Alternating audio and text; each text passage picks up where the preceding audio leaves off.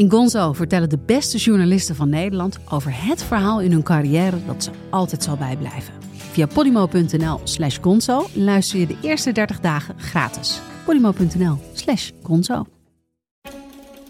En op dit ogenblik dat ik beneden lig, vliegt er de kogel door de ruit over mijn kop. De late oudheid is gewoon altijd een spiegel van de eigen tijd. En iedereen herkent in de late oudheid zijn eigen obsessies. Ze persen zichzelf massaal die trechter in. Dit is een meesterlijke zet van Hannibal. Unieke verhalen van de mensen die op de eerste rij van de geschiedenis zaten. Verteld met een eigenzinnige toets en verhelderende inzichten. Luister nu naar Geschiedenis voor herbeginners.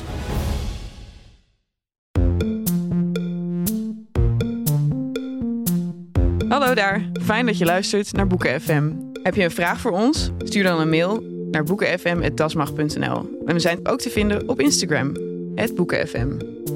Wil je nou nooit meer een aflevering van ons missen? Abonneer je dan nu in je eigen podcast-app. En geef ons ook vooral een heleboel sterren en recensies. Dan zijn we ook zichtbaarder voor anderen die ons misschien willen luisteren.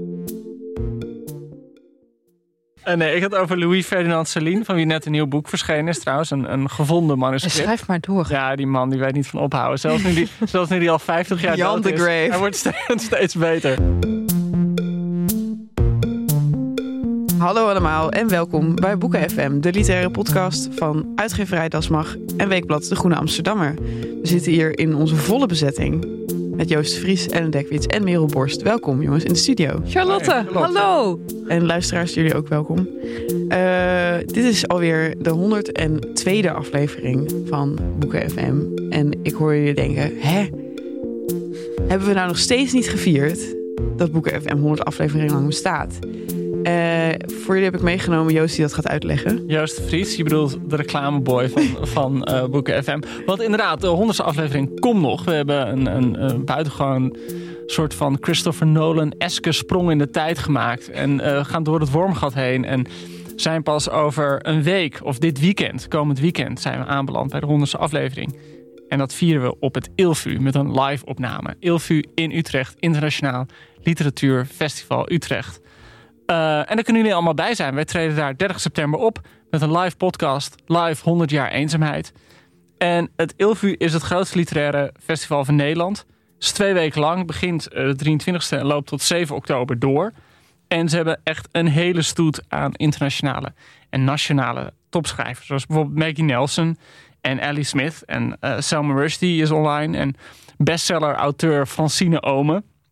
Mensen van Keulen, Connie Palme, Cynthia McLeod, Camille Shamsi, noem maar op. En dus jullie nederige dienaren van Boeken FM uh, die live praten over 100 jaar eenzaamheid. Dus als jullie nou niks te doen hebben die zaterdagmiddag, het is om 5 uur, uh, ja, kom gewoon naar Utrecht. Ja, ook als je wel iets te doen hebt. Ook als je, ja, af. moet je het gewoon afzeggen. Nee, ja, Utrecht ligt in het midden van het land. Je bent er zo. Geweldig station. Wat wil je nog meer? Grootste fietsenstalling van Nederland. Ja, dus uh, je kan het hele festivalprogramma bekijken op ilfu.com. Daar kan je ook kaartjes kopen.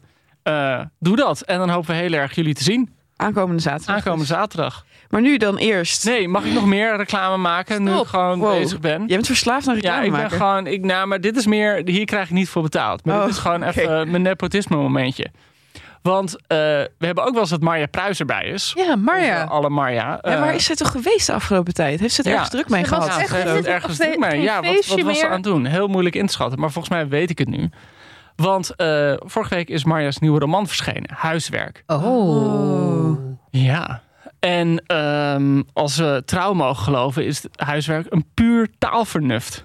en als we parool mogen geloven, is het typisch in Marja's stijl geschreven. Of zoals de recensent schreef, heerlijk. Ah. En iemand heeft ook geschreven uh, dat het goed toeven is in het hoofd van Marja Pruis. Goed toeven in het hoofd van Marja Pruis. Het is echt een roman, volgens mij, over deze tijd.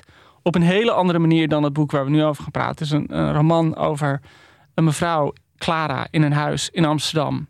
Die kijkt naar haar schoonmaakster. En tussen die twee ontstaat een vertrouwensband.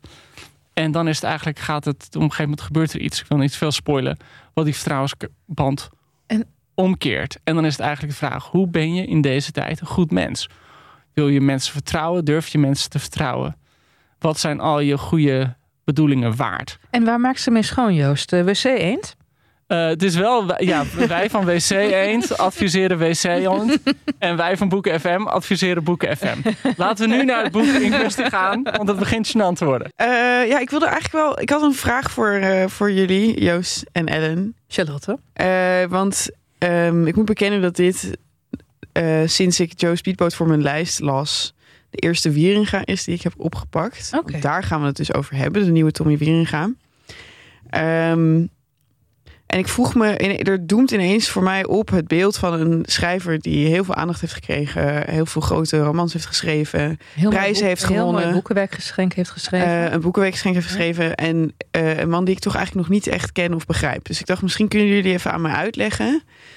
Niet waar is Waldo, maar wie is Wieringa? Wie is Wieringa? Joost, jij hebt uitzonderlijk veel van zijn werk gerecenseerd. Kan je er wat over kwijt? Ja, hij publiceerde eerst bij In de Knipscheer. Zo'n kleine uitgeverij met boeken die niet heel veel aandacht kregen. Toen stapte hij over naar de bezige bij. En toen in 2005 knalde hij de wereld in met Joe Speedboat. En dat, dat was wel echt een ja, verbluffend boek. Echt zo'n soort van jongensboek, avonturenboek over Fransje de Arm. Een, een jongen die geraakt is door een, eh, een, een borstmachine, geloof ik. Grasmaaier. Een grasmaaier, terwijl hij in het eh, veld lag te slapen.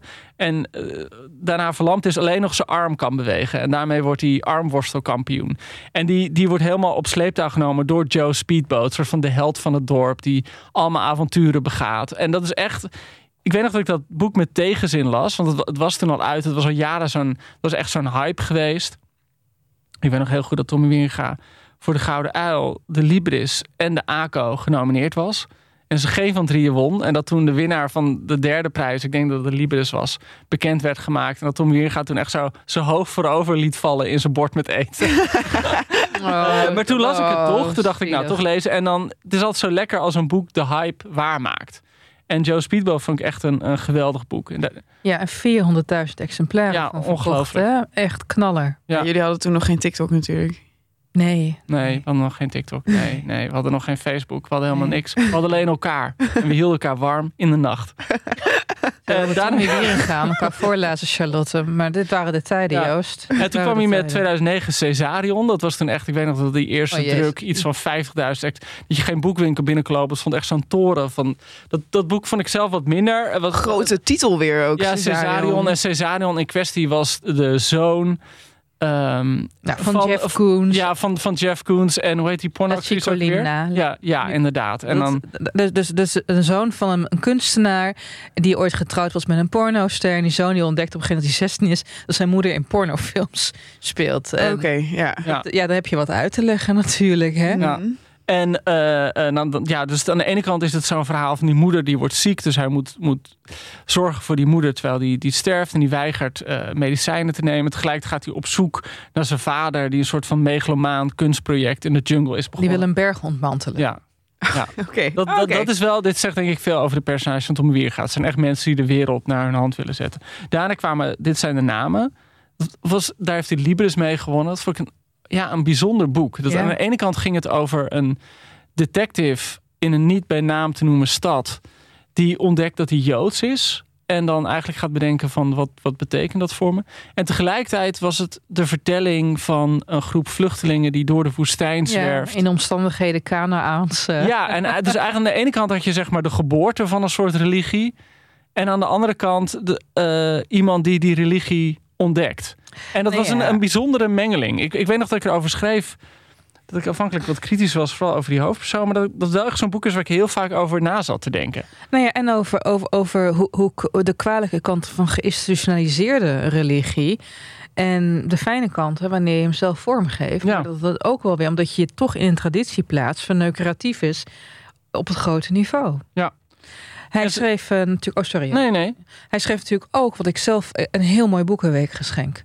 Een mooie jonge vrouw. Ik weet niet hoe- of jullie het hebben gelezen. Ja, ook gelezen, ja. Ik vond het erg erg indrukwekkend. Erg ja. goed. Eh, viroloog zit er ook in. Dus toen dus de pandemie uitbrak, zag je Tommy ook overal weer aanschuiven. En met dit boek, ook met de Syrische vluchtelingcrisis. Hij zei, ja, in, dit zijn de namen. Had hij het ook al over vluchtelingen. Dus hij eh, vindt zichzelf denk ik ook wel visionair. En daarna hadden wij, die hebben wij ook voor Boek FM besproken, de heilige Rita. Hebben we die voor Boeken FM besproken? Zeker oh, weten. God. Ja, dit 2017, dat is Ja. toch al heel lang geleden. Ja, maar we zijn ook heel erg oud. 102 afleveringen, jongens. Ja, zo, zo, ja, op een gegeven moment eh, vergeet je dingen. Ja. Daar heeft hij de boekenbon, eh, of de boekspot heet het toen, geloof ik. Daar heeft hij ook een prijs mee. Ja, waarin hij heel Twente afzeikt. Nou, wij Ja, het is echt zo'n boek over, een over een vader en zoon eigenlijk die niet mee willen met de moderne tijd. Het, een soort van, het woord, hij, hij bedoelde denk ik als de Great Twentse Novel, Great maar die 20, moet nog eh, geschreven 20 novel. worden. Ja. Oh, heeft niet eh dingetje Wilbrink dat geschreven? Ja, die heeft hem nu ook En dat geschreven. is de Achterhoek, Charlotte. Oh, de Achterhoek, Oh, ja. sorry, oeps. Ja, dit is heel ingewikkeld. Ja, dit is- Seriously.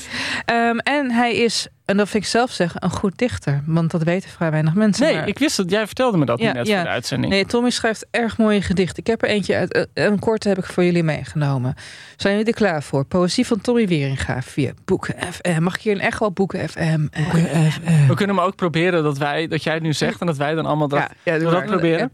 Een gedicht van Tommy Wieringa in Boeken FM. Boeken FM. Oké. Het gedicht heet Hoewel zacht. Je krijgt geen toegang tot de oester door te dreigen met verdwijnen of een kus. Zij is gebouwd op hard en bitter zwijgen. Zij denkt dat iedereen een meeuw is met honger in zijn hoofd.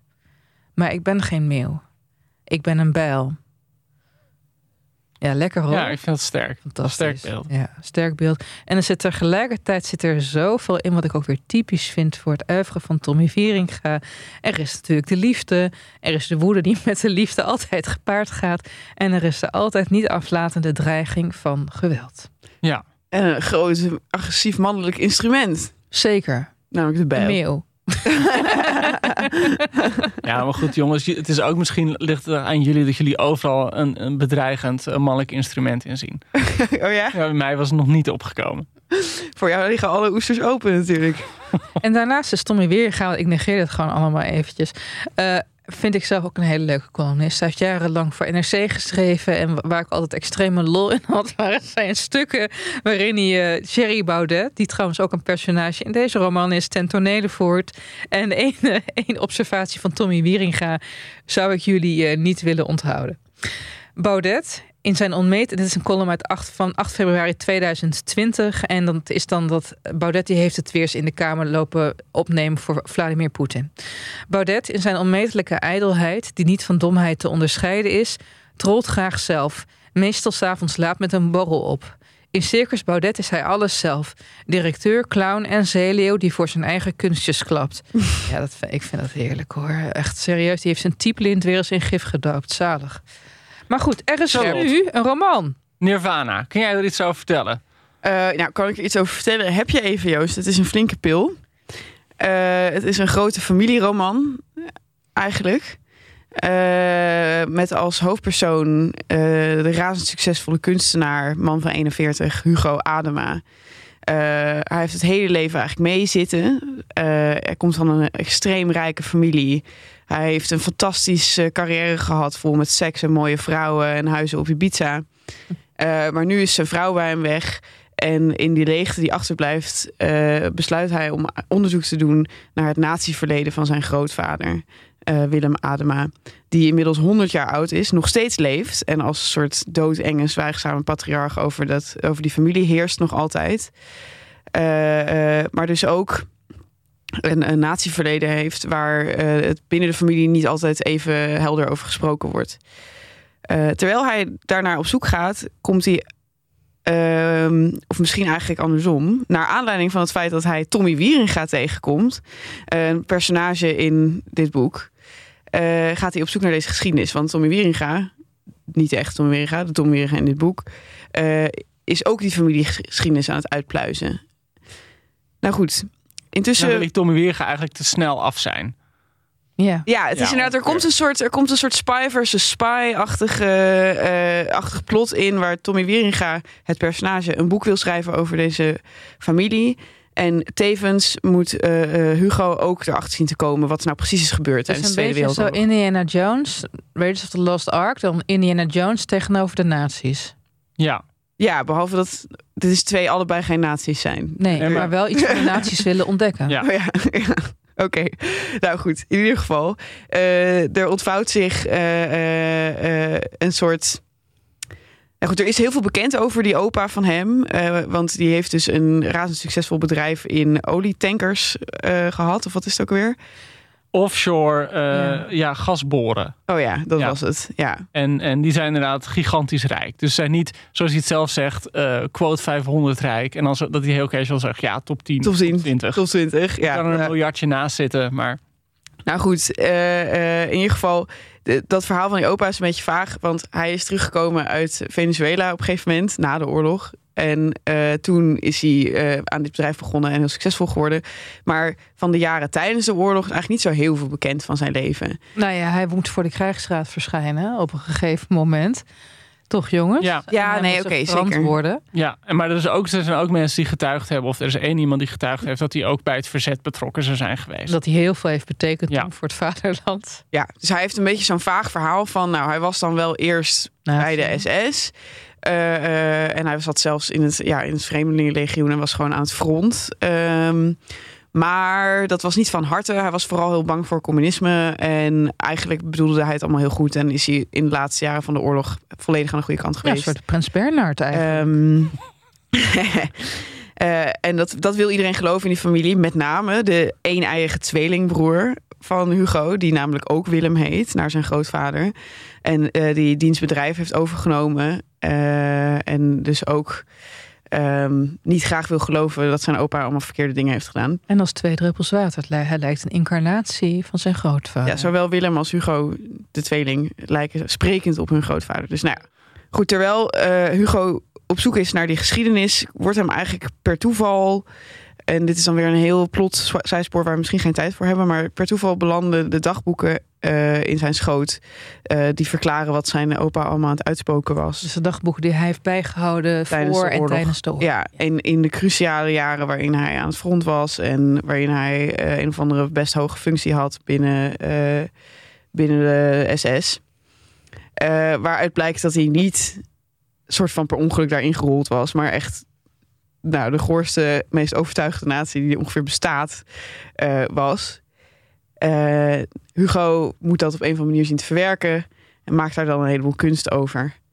Eh, Ja, een soort kunst die zijn familie moet verraden in feite. Hij wil in zijn kunst het geheim van die opa openbaren. Precies, dus dat is dan, dat is dan Hugo's magnum opus. En eigenlijk tegelijkertijd is zijn tweelingbroer zijn eigen magnum opus aan het onthullen. Namelijk een nog veel groter eh, eh, boorschip ding. Ja, gewoon de grootste boot ooit. De grootste boot, twee hele grote boten die aan elkaar verbonden zijn door een nog groter middending. Nog groter dan zijn opa ooit had kunnen dromen. Gewoon een soort van kroon op het kapitalisme. Terwijl dan eh, eh, eh, Hugo deze kunst aan het maken is. Nou, dat zijn, dat zijn deze twee broers. Ja, Dat het kapitalisme meer kronen kan gebruiken. inderdaad. genaamd, die boot heet de Boreas. Oh ja, Of de Boreas. Ja. Ook dat. Dat wordt ook nog even gemeld, inderdaad. Want Dat- een huisvriend van die familie is namelijk de enige echte Cherry. Baudet. Ja. Komen ook nog staat in een lange traditie van huisvrienden die ze daarover de vloer hebben. Want ze zijn ook, Ros van Tonningen. Ja. zijn ook heel goed bevriend met de weduwe Ros van Tonningen. Ja, dat Ja, was dus- eh, nogal een natie. Voor de mensen die dat niet weten. Ja, dus Ehm, thuis hebben ze de Verenigde Naties op elk familiefeest. Christus koning Ellen. Oké, We moeten een keer ophouden met deze afleveringen aan het einde van de week opnemen. Als iedereen gewoon veel te melig en te luisteraar. We gaar doen het is. voor jullie hoor. Nee, ik ben echt helemaal vers. Ik Ja, jij bent altijd gewoon- heel ik ben vers. helemaal klaar. Je hebt je Ik, spijkerbroekje aan. ik heb mijn spij- ja, ik heb, ik heb mijn spij. Ja, maar dat komt, valt me op is dat jij de hele tijd fris aan het einde van de week bent. Sinds ChatGPT op de markt is. Oh ja, nee, dat gaat heel veel op. Al die, al die DT-fouten gaan nu opeens zelf uit die stukken. Ik hoef niks meer, nooit meer iets te doen. Nee, maar waar, waar moeten we het allemaal over hebben, denk ik, bij dit boek? Want het is echt een soort van symfonisch allesboek. Luister, Alles zit erin. Het de- kapitalisme, Ja. het klimaat, kunst, Oekraïne, Oekraïne, Vrouwen, Thierry Baudet, heel veel vrouwen. oorlog, fascisme, Ja, heel veel seks. klimaat. Hadden we dat al? De Ja, dubbelganger motieven. Het hebben van een geweten. Maar ook, vind ik leuk hoor, boeddhisme. In het bijzonder zen-boeddhisme. Ja, oké. maar sorry, hier heb ik even een vraag over. Ja. Want ehm, Hugo die heeft dus op een of andere manier dan rust zien te vinden in zijn hoofd door zich te richten op het zen-boeddhisme. Ehm, het fascineert hem enorm dat in eh, de, vuur van het leven je alleen maar koelte kunt opzoeken door eh, heel af en toe zo'n moment van helderheid te berei- bereiken tijdens mediteren. Dat doet hij dan ook af en toe. Maar dat voelt een beetje als een soort afterthought in, in, in, dit, in dit boek. Ja, Je vindt het niet geloofwaardig of het helpt niet bij zijn personage. ik, ik, het is niet geloofwaardig dat Hugo daadwerkelijk daarnaar streeft of zo. Waar hij nog, ik, ik heb steeds het gevoel dat hij gewoon streeft naar eh, geld, vrouwen, aanzien, succesvolle. Nou, gramschap. Ik vind dat hij gewoon vaak op zijn Wraak, familie wil nemen. inderdaad. En op zijn ex, die hem heeft verlaten. Ook nog een troop van dit boek. Eh, Mm. zijn vriendin heeft hem aan het begin van het boek verlaten. Of, had je, of, of vond jij het, zijn boeddhisme wel degelijk een belangrijke rol in dit? Boek? luister, bedoel, ik, ik, ik, eh, ik, ik doe ook aan zijn boeddhisme al 21 jaar lang. En in die 21 jaar tijd is het me opgevallen dat eh, niet de luchtbedel, maar vooral de mannen die daar aan doen chronisch woedend zijn. Dus wat dat betreft vond ik het wel heel erg in character. Ja. Dat deze Hugo ja, echt ver verwijderd is lichtjaren van dat hele Nirvana zelf. En jij, Ja. Joost? Nou ja, kijk, die Hugo is. Ik, ik zou zeggen een interessant personage. Maar met interessant bedoel ik eigenlijk dat ik hem niet helemaal begrijp. Hij bestaat uit heel veel onderdelen die voor mij inderdaad niet helemaal bij elkaar komen. Dus kijk, aan de ene kant is hij echt. Ja, hij is rijk, hij is hard, hij is zelfverzekerd. Eh, hij wint de Prix de Rome. Hij verkoopt schilderijen voor tonnen aan miljardairs. Hij is echt, hij is hemeltergend macho. Ik denk dat machismo echt iets is waar we het zo over moeten hebben. Hij is een soort kunstbro, is hij. Het is gewoon echt zo van, yo man, Kunstbro. kunstbro. Van ik ga Oh. even een schilderij fixen. Eh, hij vereenzelvigt zich helemaal met, eh, met Marinetti van het Futuristisch Manifest. Weet je wel, dat is echt gewoon, jongens, afbreken. Alles moet vuur, alles moet kapot, een nieuwe wereld. By the way, fascisme is best tof. Ja, fa- fascisme best prima. Op een gegeven moment citeert hij, is eh, Hugo citeert op een gegeven moment de Japanse mil, eh, meesterschilder Hokusai. En Hokusai schrijft: Vandaar, zegt hij, dat ik pas op mijn tachtigste enige vooruitgang zal hebben geboekt als schilder.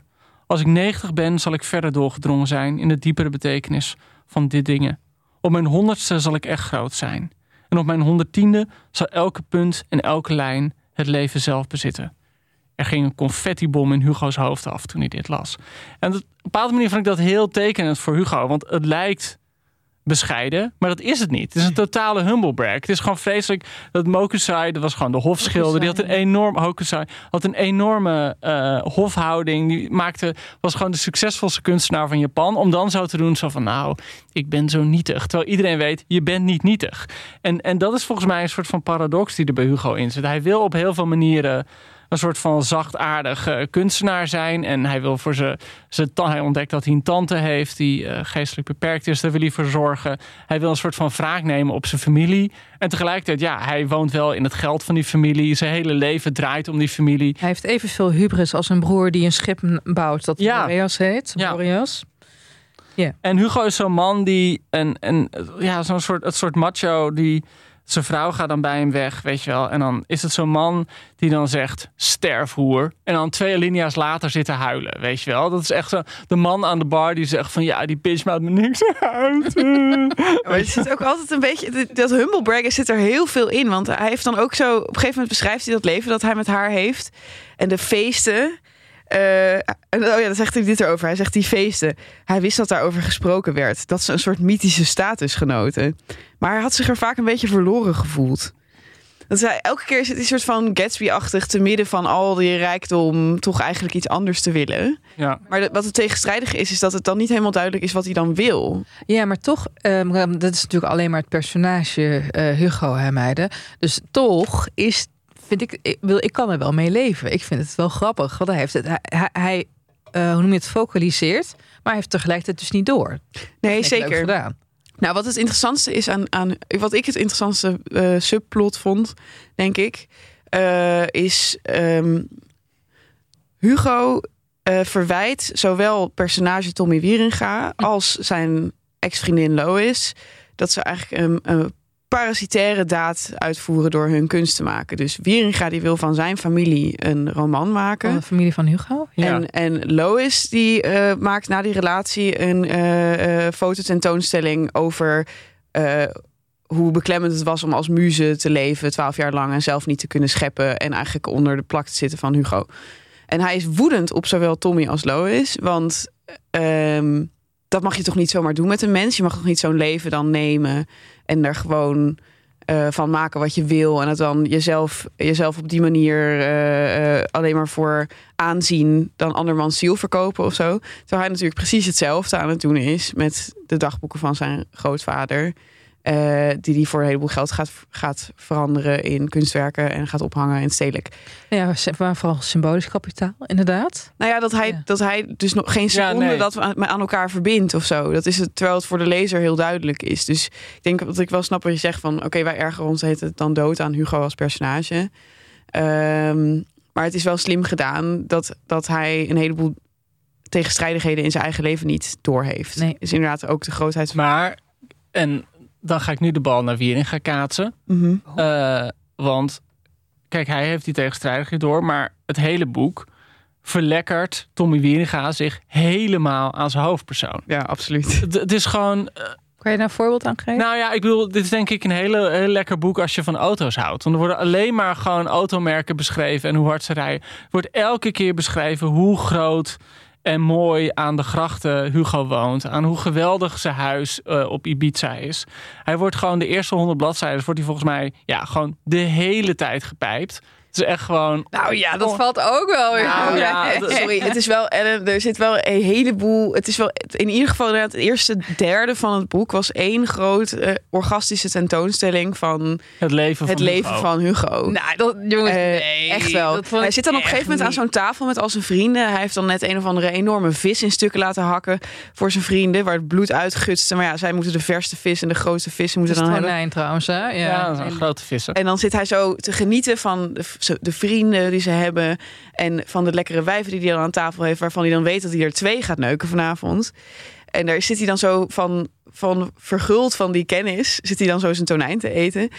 Eh, Je mag toch voorbereid hebben? Nee, maar je mag, je mag genieten van het leven, dat is het wel. Maar Tommy Wieringa geniet er natuurlijk zelf heel erg van. Dus dan krijg je de scène dat die, die Braziliaanse... ja. dat die niet alleen eh, hem in een flatio zitten... maar dan krijg je daarna ook nog eens de seks. Waarbij, nou goed, het, het gaat meer om de veelheid van de Ja, dingen. Kijk, ja. dat je het, het toevoegt, maar, dat, maar je merkt gewoon... op een gegeven moment later, dan krijgt hij een affaire met Vera...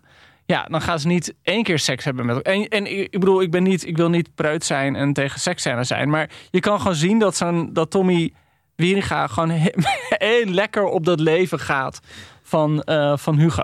Oké, maar ik stoorde me daar niet zo. Ik vond trouwens dat er in bijvoorbeeld Caesarion veel meer van dat soort overtollige seksscènes eh zaten. Want als je het hebt over, over een overschot aan pijpbeurten, dat is pas. Ik denk dat je elke keer als die gas wordt gepijpt, als je die achter elkaar legt, dan kom je ongeveer net bij de maan. Ja, nee, nee, ik denk dat er gaan heel Ik wat, als je elke lul die gepijpt wordt en dat Ja, achter nee, elkaar plakt, wat- kom je bij de maan. er worden heel wat kilometers gepijpt. Zo, hé. Zo, hé. Maar, Eh, maar sorry, dat, dat, dat mag natuurlijk. Hè? Ja. Maar ik vraag me wel af welke functie het heeft in deze roman specifiek. Want hij moet, Hugo moet een verlaten man voorstellen. En, maar hij is nog geen zes maanden alleen, of nog geen zeven maanden alleen. Of er komt weer een vrouw die hem begrijpt, de hele tijd met hem naar bed wil, ondanks dat ze getrouwd is. Eh, hij hoeft eigenlijk, terwijl hij zegt al zo een paar pagina's daarvoor, zegt hij: Ik heb al zo lang geen seks gehad. Ik krijg, ik krijg een harde pik bij het lezen van het dagboek van mijn Ja, opa. ja, maar ook in de categorie dat dan dat die vrouw die is dan helemaal die Vera die is dan helemaal idolaat van wie die is en dan zoenen ze en dan zegt ze verdomme je zoent nog lekker ook dat je echt denkt ik ja echt- please heb ik zo tussen mijn vingers doorgelezen. Oké, oké, maar goed, laten we het verder. Ik denk trouwens dat, het, dat, het, dit, deel, dat dit deels functioneel is. Want het boek gaat over uitdoving. Het gaat echt over overmoed. Het gaat over vuur. Dat heeft hij ook in al die interviews gezegd. Over hoe de mens de neiging heeft om de wereld in de fik te steken. Is het niet in letterlijke zin, dan wel in zeer figuurlijke zin. Ja, Oppenheimer die wordt zelfs. eh, Ja, zeker geciteerd. mhm. Eh, en ik denk, en als je kijkt naar het boeddhisme, het draait, draait om het uitdoven van de dingen. En ook de seksuele begeerte. Dus misschien dat hij daarom ook gewoon da- dacht van ja, dan, geef, laat, dan geven we Hugo de regelmatig, laten we hem een hengel aangeven of een zwengel aangeven. nou die engel heeft hij Ja, inderdaad heeft hij zeker weten. Uitreilen en inhalen weer, of zo flaps. Ehm, maar er gebeurt meer in het boek. En een, een aantal dingen daarvan vind ik zelf een beetje dat ik denk van... meh. Ehm, op een gegeven moment wordt zijn oude gouvernante... denkt hij denkt, goh, laat, laat ik die toch eens opzoeken. De enige persoon die in mijn hele jeugd van me heeft gehouden. Dat doet hij ook pas als hij 41 is. ja gewoon En echt zijn 30 vriendin jaar heeft gedumpt, ja. hem heeft gedumpt, hij compleet eenzaam is. En dan blijkt dus dat deze gouvernante zware longkanker heeft. Dat ontdekt eh, zij ook pas omdat Hugo zo voortvarend is om haar meteen naar een huisarts te sturen. Omdat ze gewoon ja, één grote roggel is, weet je wel. Die kan gewoon niet meer eigenlijk praten vanwege al het gehoest. Intussen is hij wel alleen maar naar de kuiten van de huisarts aan het kijken, moet ik er wel bij zeggen. En dan blijkt dus dat, eh, of dat blijkt al wat eerder, dat Tommy Wieringa dezelfde gouvernante heeft gehad.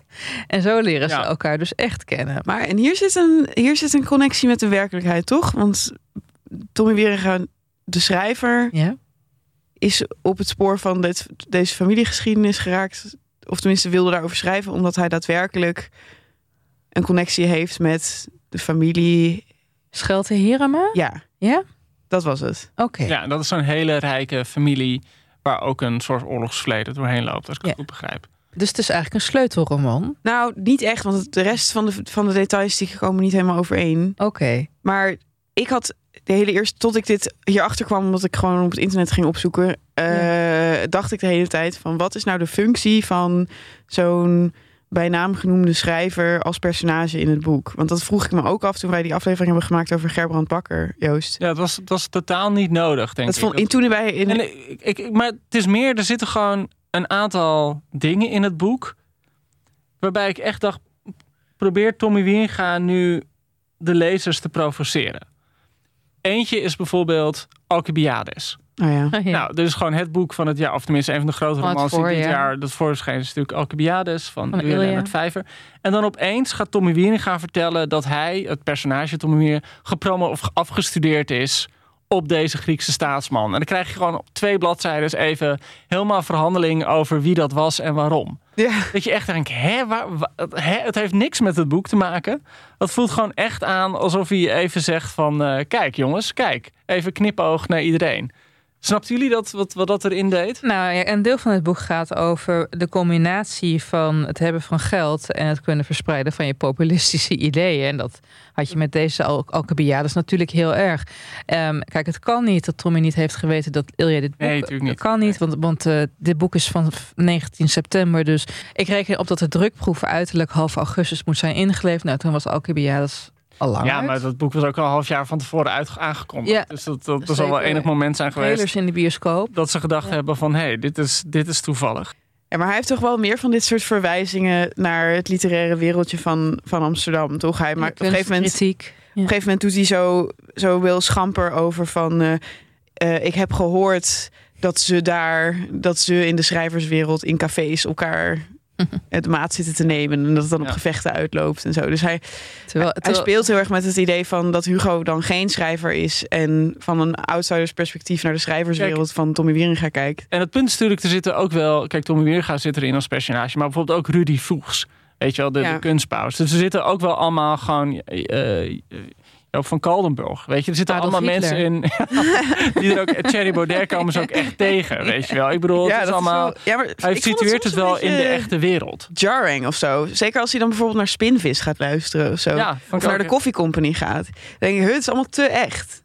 Ja. Of te dichtbij of zo. Het, het gekke is wel, dat, dat was een van de dingen die opviel. Dat, oh, kijk, lees je die andere boeken, Joe Speedboat, Cesarion, dit zijn de namen, Heilige Rieten. Dat waren echt boeken die zich in een soort universum van alleen Tommy Wieringa afspeelden. Ja. En dit speelt zich gewoon in, ja, gewoon in onze wereld.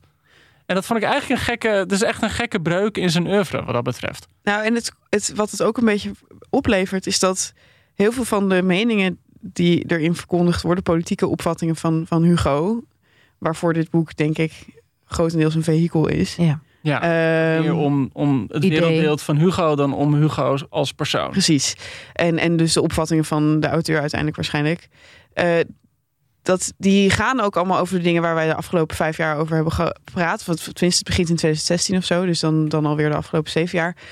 Ehm, en dat zijn van die, van die meningen waar wij al zoveel columns en, en, en beschouwingen en zo over hebben gelezen. Dat ze inmiddels ook En alweer... ook meta-analyses. Want Tommy gaat in de boek heel vaak ook meta. En ik denk, ja, dat is mooi, heel mooi geformuleerd. Hij kan fantastisch schrijven, maar we weten het al. Ja, het zijn gewoon dingen die inmiddels al als platitudes op ons Precies. overkomen of zo. Dus, dus als je bijvoorbeeld, hij heeft dan bijvoorbeeld een heel lang stuk over ehm, de infantiliteit van, van, van deze eeuw, toch? Dus we Ja, de hebben. crisis van de westerse wereld, zo kwam het hem op opnieuw voor was een crisis van onvolwassenheid. Ja. We weigeren nog langer op te groeien. Maar inderdaad, zo kwam het hem opnieuw voor. Maar ja, zo komt het iedereen opnieuw, opnieuw voor. En dan, gaat hij, en dan voert hij Trump op als eh, groot voorbeeld van dat, een, Super infantiel. dat we iemand met een infantiele geest dan toch eh, eh, aan kop willen hebben of zo. En dan denk je, ja, ik ben het allemaal wel, I guess, mee eens of zo. Maar ik heb het wel ook al honderd keer gehoord. Het deed me nog het meest denken. En ik, ik vrees dat Wieringa zelf dat niet zo leuk zou vinden. Maar aan eh, het lied van Europa dat eerder dit jaar verschenen is. Eh, wat dan wel de politieke tegenhanger van dit boek zou zijn. Dus van Leon de Winter was dat.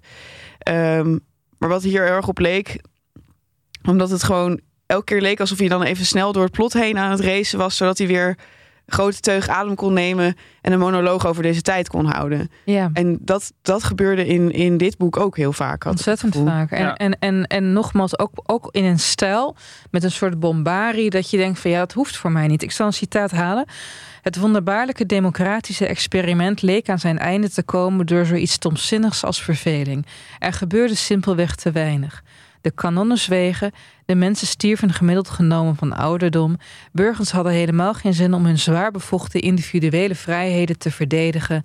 Ze hadden gewoonweg zin in een verzetje na driekwart eeuw vrede, vrijheid en economische voorspoed. Als rebellen uit verveling en revolutionaire uit vernielzucht. Weten we al. Leuk geformuleerd.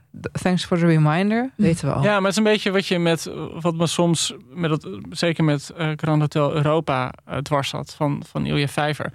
Dat soms is het juist als iemand op zo'n ronkende toon iets gaat zeggen dat je al vindt en al weet.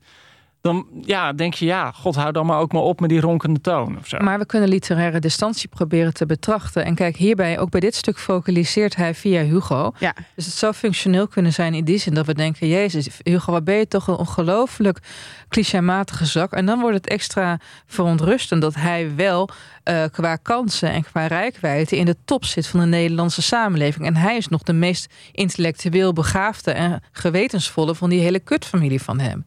Dan wordt het weer extra verontrustend. Maar in het algemene grotere blaadje voel ik me vooral gedebiliseerd als lezer.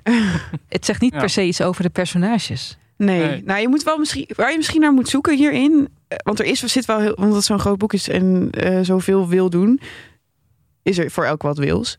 Eh, eh, eh, Mooi. Ja.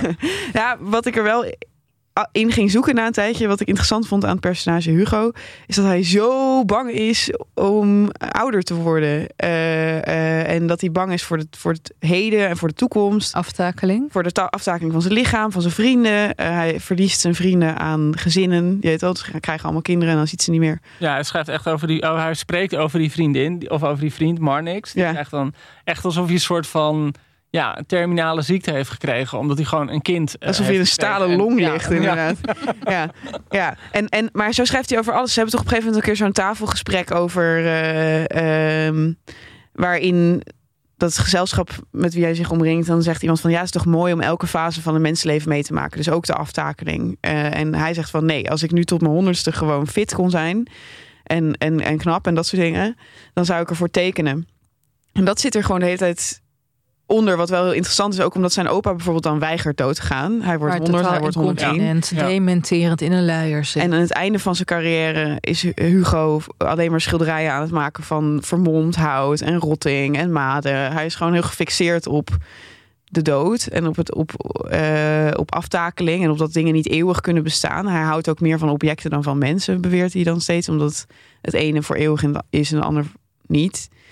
Eh, dat vond ik dan nou net wel weer interessant aan hem of zo. Dat is het enige moment dat hij ook zich in zijn kaarten laat kijken. Voor de rest is hij alleen maar met mooie vrouwen Verdecho aan het drinken. Ja, en je zou, je zou kunnen zeggen vanuit een zen-boeddhistisch boeddhistisch literair perspectief...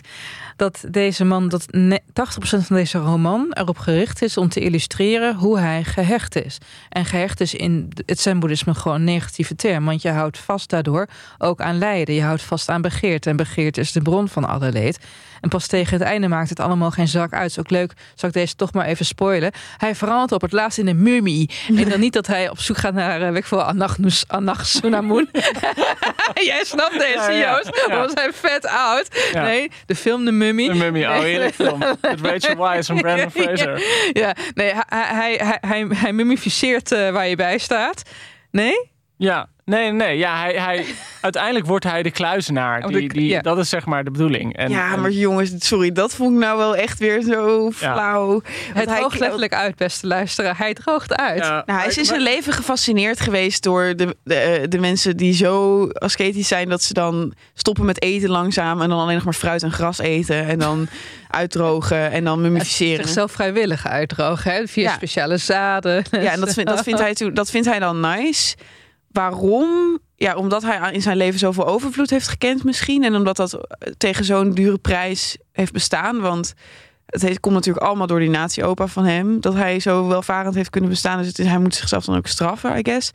Ja, Maar- maar het gekke is dat je zegt nu hij moet zichzelf straffen. Maar dat is het gekke omdat het boek gewoon gaat over hoe Hugo naar de wereld kijkt. En niet hoe Hugo naar zichzelf kijkt of, of iets voelt.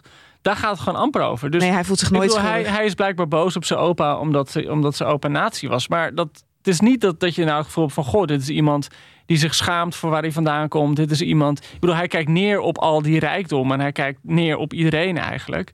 Maar je hebt nog niet het gevoel van... dit is iemand met een schuldcomplex. Nee, hij koopt een soort groot romantisch gebaar. Koopt hij een huis in. Ja, Ja, koopt- gewoon echt zo van... hé, gewoon- schat, jij Nee, vond het ja. een mooi huis?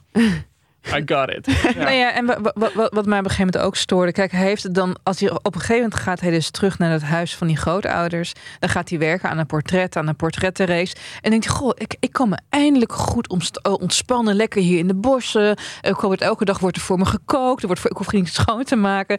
En het is toch. En hij denkt van ja, ik, ik raak eigenlijk wel weer dichter bij verlichting. Ik denk van ja, maar je raakt dichter bij verlichting als gevolg van een compleet privilege. Ja. Je kan die, die spirituele zoektocht naar reinheid kan je bij hem ook niet helemaal serieus nemen. Nee, maar misschien is dat dan wel heel slim gedaan van Wieringa. Dat is uiterst slim gedaan van Wieringa. hey, Merel. Merel. Hey, hallo. Hey, Meer. Meertje. Hey. Hey, Josie Hey.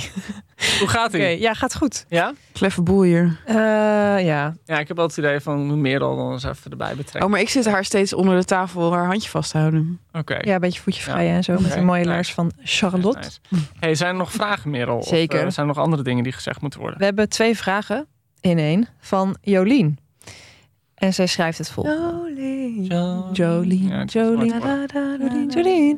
Beste Boeken FM, bedankt voor de fantastische podcast. Ik kan eerlijk zeggen dat ik geen favoriet teamlid heb. Jullie dragen allemaal iets unieks bij aan de sfeer. Ik Maar weet ik dacht- heel zeker dat Merel dit zelf heeft geschreven. Ja. Deze eerste Dat is zin. zo stom. Merel. Hoe dan ook is de oorspronkelijke mail eh, zo van... Best Boek FM team. Ellen, jij bent mijn enige favoriet. Ik zet, de, ik zet Ja. de radio uit als Joost aan het woord is. Charlotte al helemaal. Dankjewel voor deze censuur. Merel. Tweede, tweede zin. Dus niemand hoeft jaloers te zijn, knipoog. Ja. Dank ook voor de vele interessante aanbevelingen die jullie doen. Ik ben nu één van die aanbevelingen aan het lezen en dat leidde tot mijn vraag. Het boek, ik weet weet dus niet welke, is erg goed geschreven, maar op de een of andere manier spreekt het mij gewoon niet aan. Ik neem aan dat jullie dat ook wel eens hebben. Of misschien zijn jullie zo geoefend dat jullie de reden voor zo'n gevoel beter kunnen benoemen dan de gewone lezer. In de podcast hoor ik namelijk eigenlijk nooit dat jullie een boek gewoon niet aansprak. Is dat bewust? Dat is wel een goede vraag. Ik denk wel dat, dat een van ons er niet mee weg zou komen... om hier te zitten en te zeggen... ja, ik had er niet zoveel mee. Nee, maar het gekke is, je hebt natuurlijk gewoon, zoals je dat ook met films hebt, soms dan spreekt de sfeer je heel erg aan. Zonder dat het per se gaat om eh, dat het verhaal zo bijzonder is of weet ik wat. En soms, dus ik, ik kan heel goed, soms heb je dat, dat er een boek is dat puur door de onderwerpen en de sfeer heel erg tot je spreekt. En soms heb je inderdaad ook wel dat een boek, dat, dat heb ik wel vaak genoeg gehad, zeker toen ik nog elke week recenseerde, dat je dan soms een boek las en dat ik dacht, nou, het zit heel goed in elkaar. Het is heel goed gedaan. Maar zelf heb ik er niks mee. Ja. Dus ja, dat is wel gewoon heel menselijk. Ja, ik, ik heb dat. Jolien trouwens. eh, eh, dank dat je zo lief bent voor Joost en Charlotte. Ik probeer ook elke keer. Nee, flauw. Dank je. Eh, Ja. Ik heb dat heel lang gehad als je dan een flaptekst las. En dan zag je van. In dit boek gaat mannelijke hoofdpersoon op zoek naar mannelijke hoofdpersoon. En gaan ze samen ontdekken wat mannelijkheid of zoiets. Ik denk, ja, daar ben ik er al klaar mee. Ja. Daar heb ik er helemaal geen zin in. Ik heb in mijn leven ook gewoon. Ik ben natuurlijk nog van één generatie ouder. Dat je zo, ook bij films, dat allemaal, weet je wel, om mallen draait. Ben ik echt helemaal klaar mee. Maar dat is een specifieke reden. Ja, oh, maar Jolien bedoelt het in het algemeen. Ja, dat je gewoon een vibeje niet op aan het Hmm. pakken bent of zo. Met- Ik heb, met- nou, ik heb dat, sorry, maar ik weet dat jullie heel erg van hem houden. Ik heb dat met het werk van Kees Notenboom. Ik denk, ik ben aan het lezen. Ik zie ook wel wat er geprobeerd wordt. Ik zie ook wel dat mensen daar op, op basis daarvan kwaliteit gaan kunnen toekennen. Maar mij raakt het niet. Ik heb bijvoorbeeld met Celine, die werkt altijd met van die drie puntjes. ja, Ja, oh Maar man. dat kan ik gewoon niet aan. Dan krijg ik maar je hebt dan wel door dat het goed is of zo. Ja, nou ja. Ja you, you don't maar think twice. Nee, ja. Dit is een Celine Dion grapje voor de goede luisteraar. Oh, Ik Chris. had... Dit is gewoon... ja, en nee, ik had over Louis Ferdinand Celine, van wie net een nieuw boek verschenen is trouwens. Een, een gevonden manuscript. Schrijf maar door. Ja, die man die weet niet van ophouden. Zelfs nu die, zelfs nu die al 50 jaar Jan de is. Grave. Hij wordt steeds, steeds beter. Zo'n scrabblebord, hè? En zo'n glaasje. Ja, nee, maar ik kan dat, ja, dat trek ik. Het zijn nu alleen nog maar beletseltekens, eh, zoals dat heet. Ja. Ehm, nee, je hebt toch wel vooral, vooral als iedereen het zo heel vet vindt, dat je dan, dat je dan soms iets leest en denkt van. Dat hmm. het tegenvalt. uiteindelijk. Ja. Met welk boek had jij dat? Ja, ik probeer dat nu even te bedenken, maar ik, oh, ik had dat met. Nee, dat ga ik nou niet zeggen, want dat gaan we nog bespreken. Mogen Oh. jullie raden welke dat is? Oh. Oh. Ehm, oh. Oh. Oh, oh. Nee, Oh, maar- beste luisteraar, zit hier ook op het puntje van je stoel. Maar het antwoord is inderdaad van, ja, dat kan je overkomen, maar je kom je Ja. niet, gewoon niet meer weg als je, Nee. als je hier zit, want je Nee. moet het dan toch bespreken. Nee, en je moet je ertoe verhouden. Wat het wel ook is, en dat heb ik heel vaak, dat ik dan echt totaal niet weet wat ik ervan vind. En dan, als je dan met mensen over gaat praten, zoals wij hier doen, Mhm. dat je het altijd interessanter vindt dan je dacht dat je het vond. Ja, Want dan, heb je, dan heb je er wat over te En ik zeggen. vond het ook heel fijn met recenseren. Dat vaak als je erover schrijft, dan weet je pas wat je echt van een boek vindt. Ja, dus dan het advies Ja. is dan misschien om gewoon bij een boekenclub te gaan of zo. Want dan heb je dat niet meer. Ja. Ja. En er was nog een vraag Leuk. van uh, Ja, ze gaat nog verder. Oké. Ehm, dan nog een hele andere vraag over lezen in het Engels. Mijn Engels is erg goed, al zeg ik het zelf. Love it, Jolien. I love you. Jolien. Want heb jaren in het Verenigd Koninkrijk gewoond. Toch merk ik dat lezen in het Engels minder met me doet dan lezen in het Nederlands. Aan de hand daarvan denk ik dat eh, de leeservaring niet alleen te maken heeft met hoe goed je een taal kent. Ook als je twee talen even goed kent, kan bijvoorbeeld de emotionele waarde verschillen en eh, de leeservaring beïnvloeden. Wat denken jullie? Het lijkt me interessant om te horen of bij jullie de leeservaring ook verschilt in het Nederlands versus het Engels. Nou ja, Dankjewel. In, in, in, in het Arabisch hebben ze het gezegd dat wie van taal verandert, van ziel verandert. En ja, mooi hè. Ja, is mooi. Als ik iets in het Engels lees en ik denk dit is heel erg mooi, dan ga ik altijd op zoek naar een Nederlandse vertaling. Want het Engels is een soort suikerlaag voor mij. Het maakt het net iets epischer, omdat ik in mijn tijd gewoon al mijn films waren Engels. Dus je- het heeft automatisch iets, er zit een glam overheen voor Ja, mij. je kan het vergelijken denk ik met pop, popmuziek. Dat soms klinken liedjes in het Engels heel leuk. En als je die tekst letterlijk zou vertalen, is Schrik het je gewoon... dood. Ja, schrik je je dood. Zo houden jongens niet. Ehm, ik heb het juist als ik iets in het Duits lees, dat ik het, eh, dat, dat, dat ik het schattiger vind om de een of andere reden. En dat ik het daarom ook weer in het Nederlands moet gaan lezen. Ken je dat? Schattiger? Ja, ja, kijk, de meeste mensen denken dat bij Duits dat je dan meteen zo'n Uberstroombaanvoerder hebt die in je gezicht aan het schreeuwen is. Maar ik vind Duits echt een hele mooie, lieflijke taal. Ik weet niet of jullie wel eens die podcast luisteren van de Süddeutsche Zeitung. Nee. Vielleicht, nein. Maar dat klinkt ook zo la la la. Dan kun je de vreselijkste dingen zeggen. Dus eigenlijk een beetje als je Dylan Jesselgers over migranten hoort praten. Het klinkt met die catnet-stem van haar. Het klinkt toch allemaal een stuk schattiger en minder dodelijk Ja. dan het in werkelijkheid is. Eh, ja, dat klopt.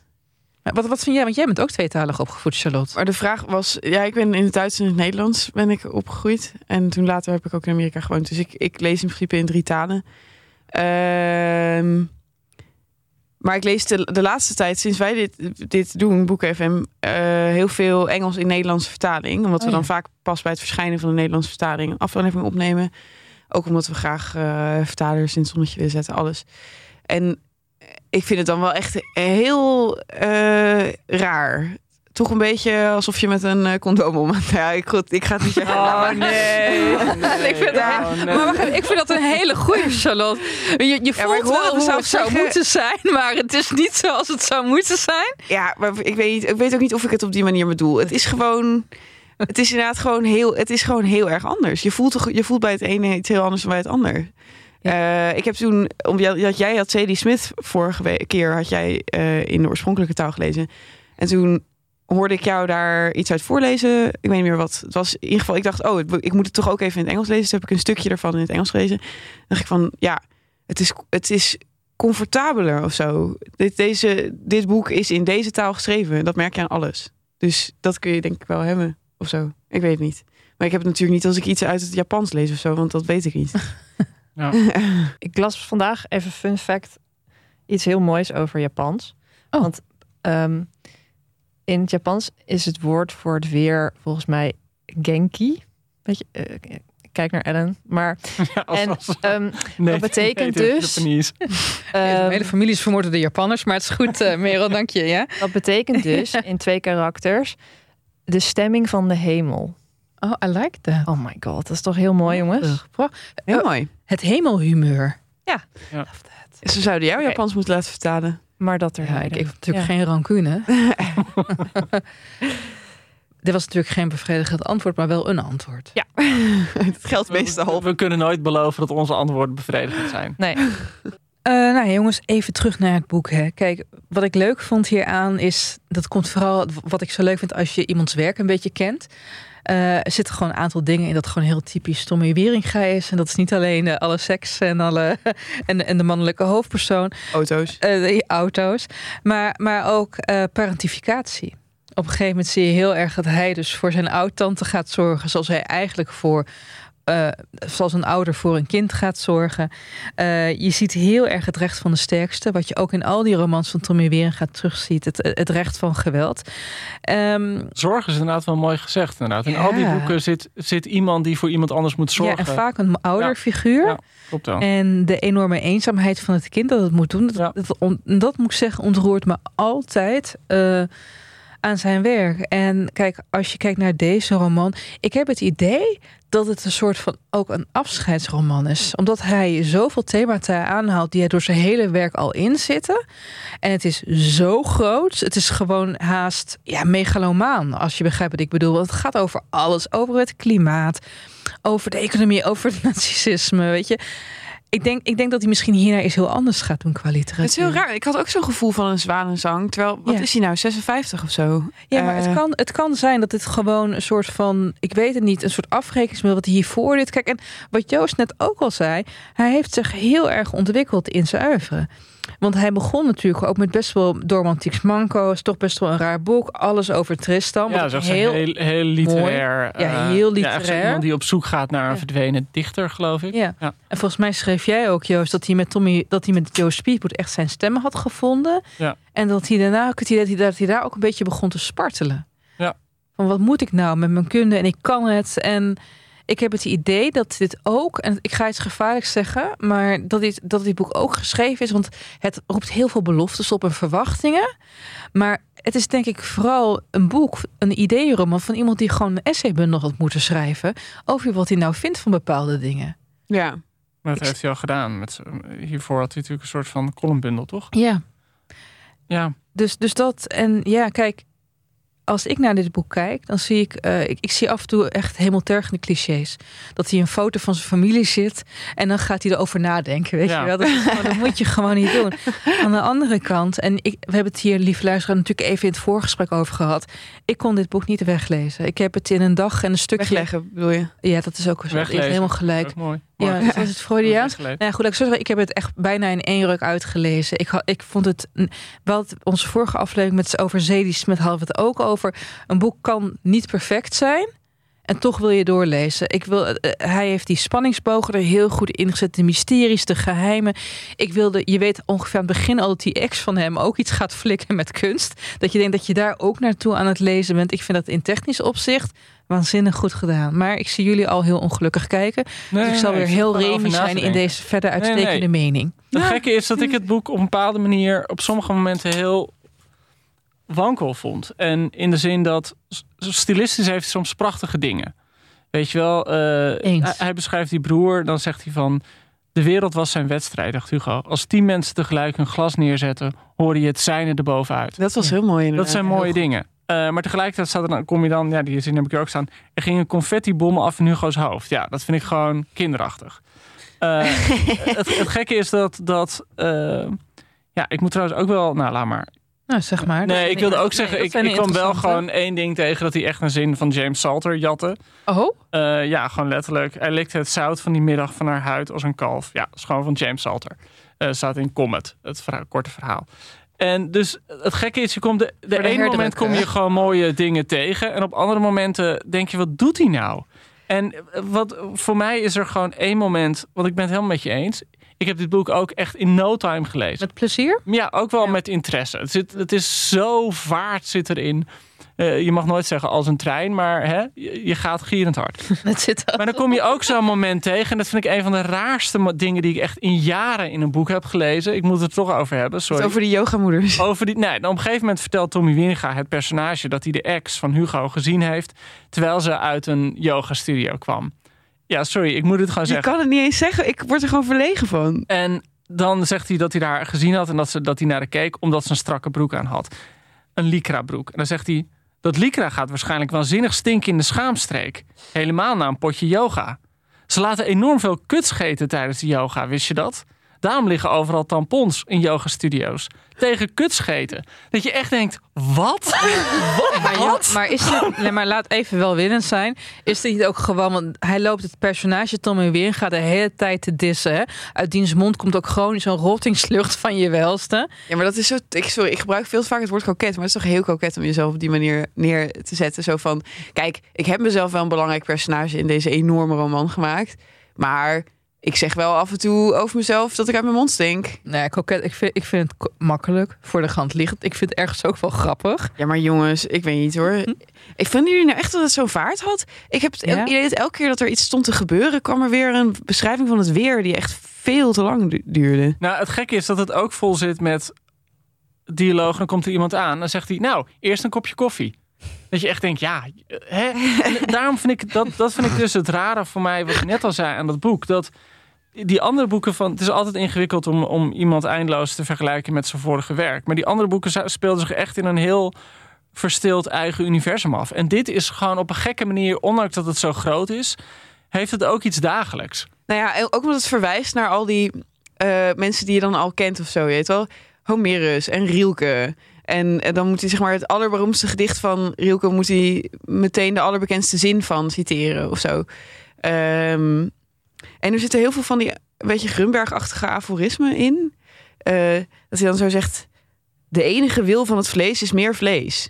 Dat je denkt van, oké, dat klinkt heel diepzinnig. maar je kunt het ook een beetje soort van dicht bij jezelf houden. Je kunt ook zeggen... Mijn vlees wil meer vlees. Je, je, het hoeft niet een, een waarheid over, over, over, over iedereen gaat. Of zo. Tenminste, Ja, grappig. En- dat is de moeite die ik er soms mee had. Terwijl er echt heel veel van die waarheden worden gedebatteerd, is er tegelijkertijd zijn er ontzettend veel onlogische dingen ook in het boek. Want ik moet op een gegeven moment denken, dan beschrijft hij hoe hij zijn vriendin Lois tegenkomt. Dan is hij echt al een gevierd kunstenaar, bla bla bla. En dan zegt zij. Ben je rijk of zo is? Terwijl hij is dan echt al een celebrity en Ja. die familie, iedereen weet dat hij allemaal. Oh, je woont op stand. Ja, ja, precies, weet je wel. En ze heeft op dezelfde kunstacademie gezeten. Ze weet echt wel dat hij een Adema is. Dus, Ja. je, tegelijkertijd wil het heel waarheidszeggend zijn. En tegelijkertijd legt het waarheden aan, of interne waarheden op aan de lezer. Dat je denkt van ja, maar dat klopt niet. Het kan niet helemaal waar zijn. Nee. Nee, nou, Lois is sowieso weer een heel punt hoor. Want zij, als de Manic Pixie Dream Girl nog niet bestond, dan, dan had Wieringa er nu De uitgevonden. eerste hoor. keer dat ze aankomt, dan stoten eh, Hugo en zijn vriend Marnix elkaar aan en zeggen ze... Holy fuck, wie, is dat? ja, kom op. En dan, dan, dan is ze bij hem blijven slapen. En dan gaan ze de volgende dag gaan ze lunchen in een café-restaurant Amsterdam. Oh, Dus god. hij bestelt dan steak, friet, salade en een New York cheesecake. En zegt dan, dat krijg je als je me suf neukt. Ja, eh, en hij zit dan zo te genieten van hoeveel zij kan, kan eten. Want ze is dan, dat is altijd het teken van een levensluchtige vrouw. En tevens is ze de hele tijd, als ze dan in een yoga-houding staat, een en al ruggenwervels en schouderbladen. Ik moest denken zo aan de mager. film eh, Gone Girl, weet je wel? Ja, ja, ja, maar dat is de cool girl. de Ja. cool girl. Ja. Ja. Die ene monoloog, weet je welke ik bedoel? Die Rosamund Pike. Zal ik, zal ik, ik pak even het citaat erbij. ja, moet je even doen. Mannen zeggen altijd, mannen bedoelen dat altijd als het grootst mogelijke compliment, niet waar? Zij is een coole, zij is een coole chick. Want een coole chick betekent dat ik geil ben, briljant, hyperintelligent, grappig. Een vrouw die dol is op poker, voetbal, slechte grappen en boeren laten. Die videogames speelt, goedkoop bier drinkt, gek is op triootjes en anale seks. En hotdogs en hamburgers in haar mond propt. Alsof ze bezig is met de grootste culinaire gangband ter wereld. Terwijl ze om onverklaarbare reden altijd nog maar 32 is. Want cool girls zijn boven alles geil en knap om te zien. Hot en begripvol. Ze worden nooit boos. Ze lachen alleen maar in een soort chagrijnige, liefhebbende manier en laten hun mannen doen wat ze maar willen. Kom maar, scheid op mij. Het maakt niet uit. Ik ben de coole girl. Ja, dat is Dat Lois. is zij, dat Ja, is Lois. Dat is natuurlijk nogal eendimensionaal. En er staat daarachter staat: mannen geloven dat deze vrouw echt bestaat. Wat natuurlijk totaal tegenovergestelde is. Ja. Ik moet ook nog één ding zeggen. En dit, dit zal wel opzettelijk zijn. Maar alle kunst die erin wordt beschreven is zo wanstaltig lelijk. Zeg maar het hele, het hele oeuvre van, of noem je dat zo? Gewoon alles wat, alles wat deze Hugo ooit gemaakt heeft. eh, Wordt dan, als, als, het wordt, als er wordt beschreven hoe dat schilderij er gewoon uitziet, dan denk je echt van: dit klinkt echt zo ontzettend lelijk. en ook de kunst van Lois, die dan uiteindelijk zo'n soort super autobiografisch werk dat I Own Me Reclaiming the Female Body heet ja, echt zo'n parodie op eh, vrouwenkunst is. ja. Ik denk van ja, moet dit dan ook nog een soort commentaar zijn op de kunstwereld? Of, of... Nou, ik, ja, ik- ik vond het wel grappig, maar ik heb geen hoge pet op van, van een groot deel van de kunstwereld. Want het, het werk waar hij dan mee beroemd is geworden, Hugo, is een ding dat over 9-11 gaat. Ja. Waarin hij dan de Twin Towers met zijn eigen tweelingschap vergelijkt. Door dan de foetus. Nou ja, goed, I don't know. Het was gewoon dat ik echt dacht van, wat een wansmaak. Ehm, Maar ja, goed, als je ooit de kunst van Floyd Douglas hebt gezien, nee, Ja, dat is nee. kunstenaar, Het ja. gekke is met heel veel van die kunst, denk ik, ja, volgens mij heb ik dit. zijn er wel mensen die dit Dit komt toch standaard van de Ja. Rietveld af? Oh, oké, ja, ik heb er geen verstand van hoor. Ja. Maar misschien moeten we afsluiten. Resumerend. Zal, zal ik hem af, eh, aftrappen? Weergaloos geschreven. Moet ik erbij zeggen. Qua spanningsbogen, qua taal. Vertelt het je iets nieuws? Niet altijd. Is het grappig? Ik vind het af en toe hilarisch. Is het over de top? Ja, helaas. eh, regelmatig. Heb ik dit met plezier gelezen? Ja, met enorm veel plezier. Kon niet wegleggen. Desondanks geef ik het een 7. Eh, ik denk dat het ernstig afgeslankt had kunnen worden. Het, had, het heeft veel te veel verschillende plotlijnen door elkaar heen lopen... in een poging om een grote, de grote roman van deze tijd te zijn. Eh, ik vond dat ook het oorlogsverhaal had echt... had niet enorme passages aan het, aan het oostfront... hadden niet enorme passages over trenchfoot ook nog ingehoeven. Ehm, vrouwen komen er een beetje bekaaid af. Eh, het is wel heel soepel geschreven van stijl. Het is, hij is duidelijk thuis in zijn eigen taal of zo. Je weet wel, er niks is gedwongen. Het, is, het loopt allemaal zo in één keer uit hem. Ik vind dat, dat wel op een... Ja, dat leest wel prettig. Maar ik had niet wat jij had, Ellen. Ik had de hele tijd dat ik het wilde wegleggen. En dat ik gewoon naar het einde aan het bladeren was van... Wanneer, wanneer is nou eindelijk klaar? Wanneer krijgen we nou een ander perspectief dan dat van Hugo? Daar Ja. verlangde ik echt naarstig naar. Op een gegeven moment wilde ik echt nog het liefst in het hoofd zitten van zijn tante met microcefalie. Omdat ik dacht, zij is tenminste een, een ander perspectief op het leven aan het hebben dan, dan hij heeft. Je weet wel, we zitten zo opgesloten in het, in, in het hoofd van die Hugo. Ehm, nee, het kon me niet bekoren. Ik geef het een 4. Oké. Joost? Ehm, waar zou ik beginnen? Ik eh, zei het al een beetje van, van Joe Speedboat. En dit zijn de namen en de Heilige Rita. Dat waren boeken die echt alleen Tommy Wieringa had kunnen schrijven. Dat waren echt boeken met een unieke setting en een unieke stijl. Eh, die stijl, dat is het probleem niet. Het is echt iemand die gewoon heel goed componeert. Die gewoon ontzettende vaart erin houdt. Het is iemand die helemaal thuis is in deze wereld. Ik bedoel, eh, alle, alle van politiek naar kunst, eh, naar eh, yoga studio's en eh de tampons die daar liggen. Hij is helemaal Wat thuis onzin in is trouwens, hè? Maar goed. Ehm, inderdaad, die vrouwen werd ik helemaal gek van. Ik, gek genoeg moest ik wel af en toe echt lachen om het boek. Ik bedoel, hij, het, het is een macho boek in de zin dat Tommy Wieringa alleen maar macho dingen beschrijft. Maar die macho opmerkingen die maakt, moeten soms wel echt om lachen. Er zitten een aantal gesprekken in van Hugo met zijn broer, die echt gewoon een soort van parodie zijn op hoe bepaald soort mannen met elkaar praten. Moest ook Succession. bijvoorbeeld lachen om zoiets kleins als dat, dat Hugo dan ehm, zijn ehm, tante met een geestelijke beperking dingen laat tekenen. En dat hij dan die tekeningen zit. En dan zegt hij, prima gedaan. Prima outsider art. Gewoon, dat zijn wel grappige dingen. Maar wat gewoon voor mij beklijft bij dit boek is... Nou, wat ik al zei. Van die, die vorige boeken van Wieringa, die waren echt zijn universum. En Nirvana is iedereen's universum. En ik had het gevoel dat tien andere schrijvers in Nederland dit ook hadden. Christian Wijts, Peter Buwalda, Jaap Scholten, eh, Leon de Winter inderdaad, hadden dit denk ik ook kunnen schrijven. En eh, dus dat was voor mij een beetje een, een bevreemdende ervaring. En eh, ja, dus ik geef een zes. Een 6, want Een het is niet zes? alledaags. Oké. Nee. Dan komen we op een gemiddelde. Ik heb het hier, dit keer met de rekenmachine. 5,6. Ah, Nou, 5,7 nog net een eigenlijk. dat is- Ja, ja, ja, ja. Hakken over de Ja, sloot. het is gewoon toch een Ja. zesjescultuur. Ja, ik moet denken, weet je wat, ik, wat echt mijn favoriete zinnen uit was, waar ik wel echt ineens eh, ontzettend gecharmeerd was Nou. van Hugo. En misschien ook wel de eerste en de laatste keer. Is dat hij aan het voorlezen is aan zijn, aan zijn tante. En ehm, soms doet hij dan iets over Dora. En daar kan hij gewoon helemaal niet tegen, omdat ze Amerikaans is. Over Dora de Explorer. Dora de Explorer. Ja, ja, en, ja. Maar zijn voorkeur heeft kikker. En dan zegt hij dit. eh, omdat kikker een vriendelijke artistieke natuur bezit. Dat vind ik zo grappig. Dat is precies wat ik over kikker denk. Nou ja, goed, daar geef ik hem misschien toch nog een, Ja, nog een, eh, een plusje voor.